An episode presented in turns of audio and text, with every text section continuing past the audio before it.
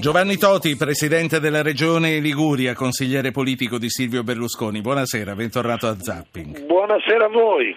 Allora, stavamo parlando col PD eh, delle primarie. Deborah Serracchiani ci ha detto: Noi almeno le primarie le facciamo e quando viene poca gente vengono in 50.000. C'è chi le fa con 3.000 click, c'è chi non le fa, e quelli eravate voi. Eh, come, mm, come stanno andando le cose? Anche perché Milano a parte, con la solida coesione attorno a Parisi voi sembrate a dir poco in confusione. Con Bertolaso ci siete solo voi e la Meloni a dividervi, e la Meloni a dividervi con Salvini e Storace, un elettorato che è imprevedibile.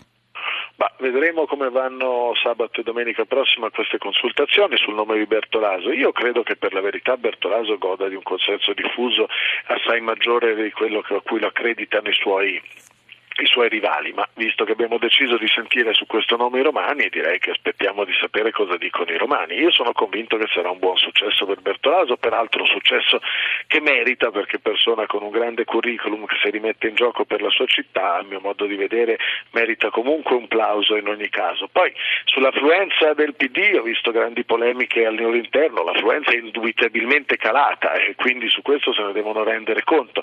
Io non sono né un nemico né un fan delle primarie, ho sempre detto che le ritengo uno strumento possibile per la politica, ritengo anche che quando c'è un accordo tra i partiti saldo, solido, come quello ad esempio raggiunto da noi a Milano, non siano indispensabili, altrimenti sarebbero come dire, da rottamare i partiti in quanto tali e le loro classi sì. dirigenti che invece sono chiamate a assumersi responsabilità di scelta. Senta, tornando a domenica prossima, sabato e domenica prossimi, quelle su Bertolaso non saranno delle primarie ma sarà un referendum, dovranno dire o sì o no a questo nome, giusto? Giusta così. Direi che il sistema è questo e anche eh, ovviamente suggerire il programma dei primi 100 giorni di governo su cui saranno chiamati a, ad esprimersi. Eh, le primarie non erano previste in questa tornata di trattative all'interno della, della nostra coalizione del centro-est, mi pare che lo stesso Salvini avesse escluso il ricorso alle primarie pur non dicendo di esserne favorevole per quelle nazionali.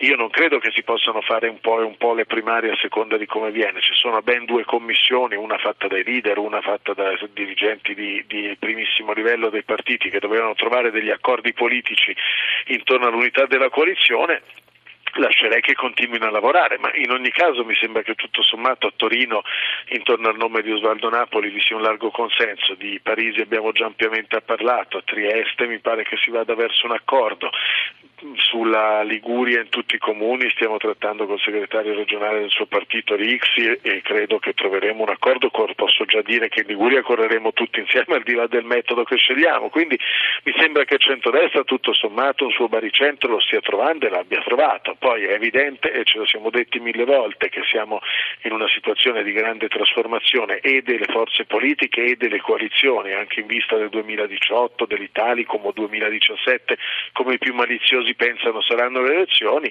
è evidente che qualche, come si dice, qualche piccola, sì. qualche piccola incongruenza ci possa essere. Sì, eh, lei pensa, e poi voglio parlare di un'altra cosa, perché lei come Presidente della Liguria è di ritorno da un viaggio importante a Mosca e ci sono delle prospettive importanti imprenditoriali che si aprono, però rimanendo ancora una volta alle, alle, mh, alle elezioni, quindi alle comunali, lei su Roma pensa che ci potrete andare al ballottaggio?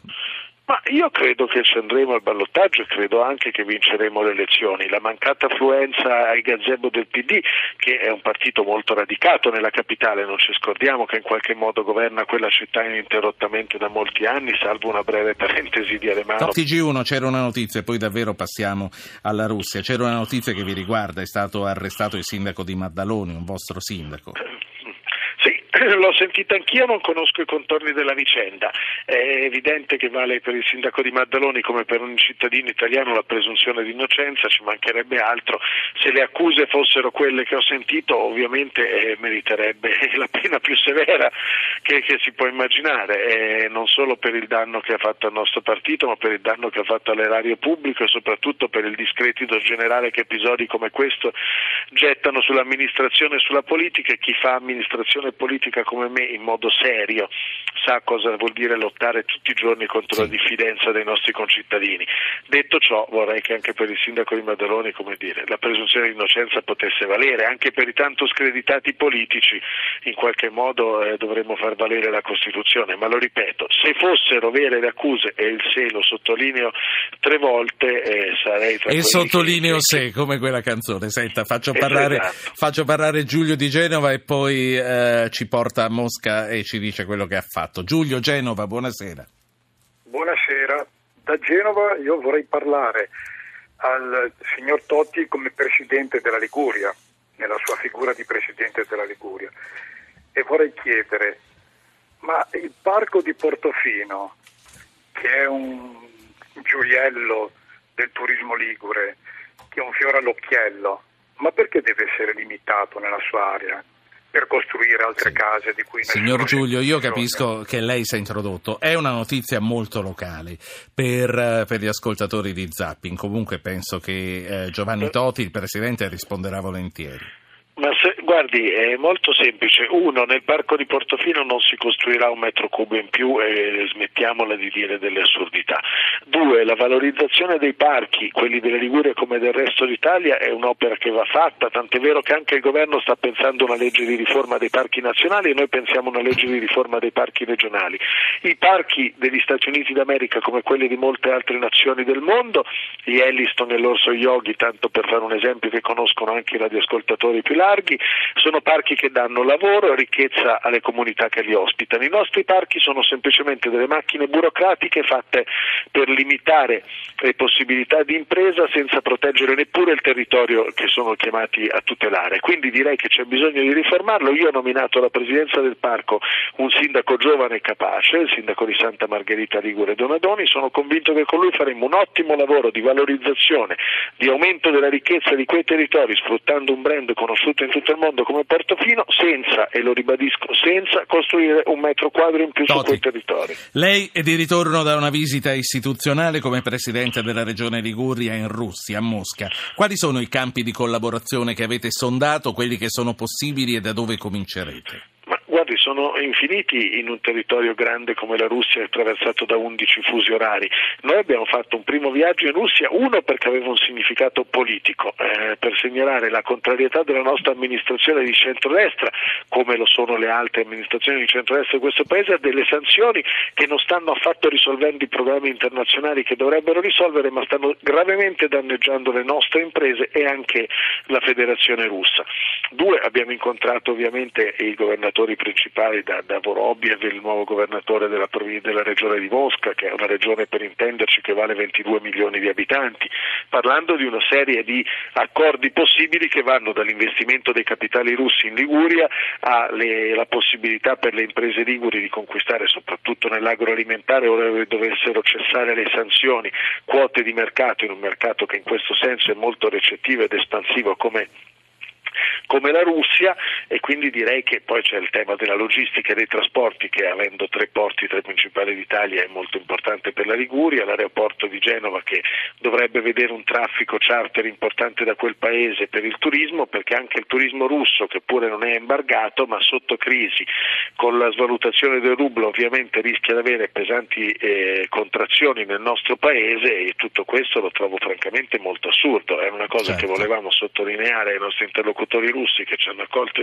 con grande, con grande favore, ci siamo anche dati appuntamento, se è possibile, a a brevissimo a un grande incontro, va di moda la diplomazia people to people, come si dice adesso, che scavalca un po' gli stati e torna alle comunità alle regioni, per far incontrare i governatori italiani, quelli che ci vorranno stare, sicuramente i tre governatori di centrodestra, con i principali governatori delle principali regioni russe, per mettere in piedi una serie di protocolli di collaborazione. Senta. Io spero che il ritorno ci si veda fin da quest'estate sul mondo del turismo. Lei ha detto abbiamo voluto testimoniare la nostra contrarietà di tutto il centrodestra alle sanzioni. È stato possibile fare un calcolo dell'effetto boomerang, cioè di quanto hanno pesato sull'imprenditoria italiana queste sanzioni? Ma io vedo dei dati molto, molto importanti, c'è chi dice 600 milioni di euro, io credo che siano addirittura di più, perché poi tutto l'indotto che non è direttamente sanzione, ma è, è l'inasprimento dei rapporti tra l'Europa e il nostro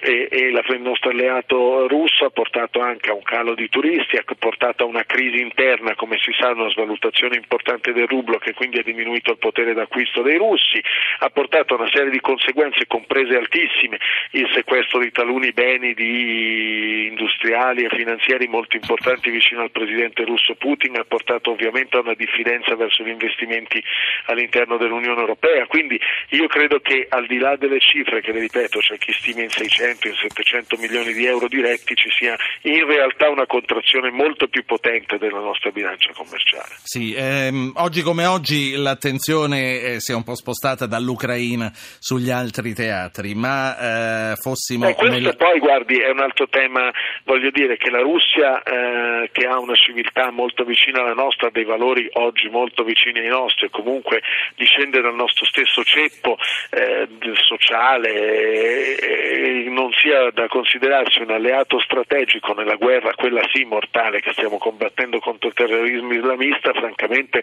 la trovo un'altra cosa particolarmente assurda. La saluto. Eh, saluto Giovanni Toti, presidente della Regione Grazie dell'ospitalità. Grazie, grazie a lei ogni volta che c'è.